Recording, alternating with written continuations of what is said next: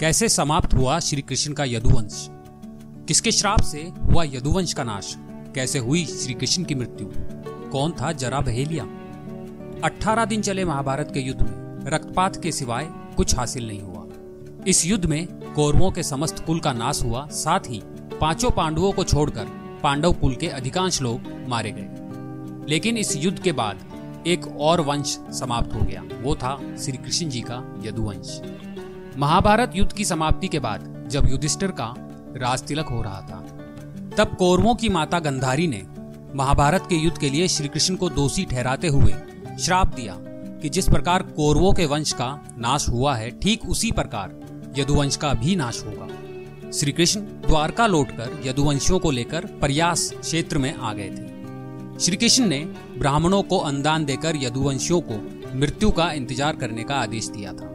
कुछ दिनों बाद महाभारत के युद्ध की चर्चा करते हुए, सात्यकी और कृतवर्मा में विवाद हो गया। सात्यकी ने गुस्से में आकर कृतवर्मा का सर काट दिया।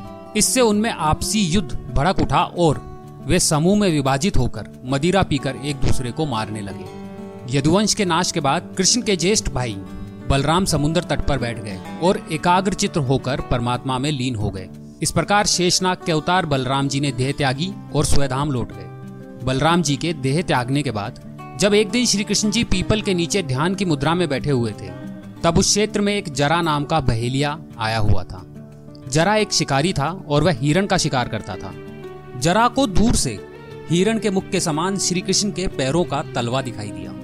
बहेलिया ने बिना कुछ विचार किए, वहीं से एक तीर छोड़ा जो श्री कृष्ण के तलवे में जाकर लगा। जब वह पास गया तो उसने देखा कि श्री कृष्ण के पैरों में उसने तीर मार दिया है। इसके बाद उसे बहुत पश्चाताप हुआ और वह क्षमा याचना करने लगा। तब श्री कृष्ण ने बहेलिए से कहा, जरा, तू डर मत। तूने मेरे मन का काम किया है। अब तू मेरी आज्ञा से स्वर्गलोक प्राप्त करेगा बहेलिए के जाने के बाद वहाँ श्री कृष्ण का सारथी दारुक पहुँच गया।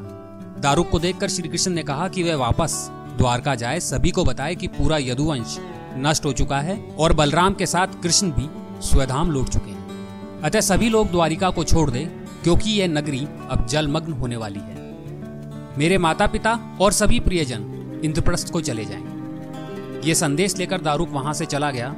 श्री कृष्ण ने अपने नेत्र बंद कर लिए और वह सह शरीर ही अपने धाम लौट गए। जब श्री कृष्ण और बलराम के स्वधाम गमन की सूचना इनके प्रियजनों तक पहुँची तो उन्होंने भी इस दुख में प्राण त्याग दिए। देवकी, रोहिणी, वसुदेव, बलराम जी की पत्नियाँ श्री कृष्ण की पटरानियाँ आदि सभी ने शरीर त्याग दिए।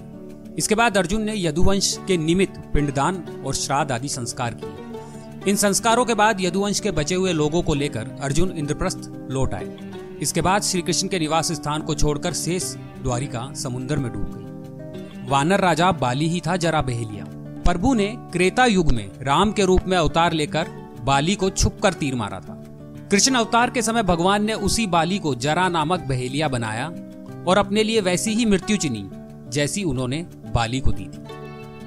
अगर आपको हमारी ये स्टोरी अच्छी लगी तो इसे लाइक कीजिए कमेंट कीजिए शेयर कीजिए। और हाँ हमारे चैनल को सब्सक्राइब करना मत भूलिए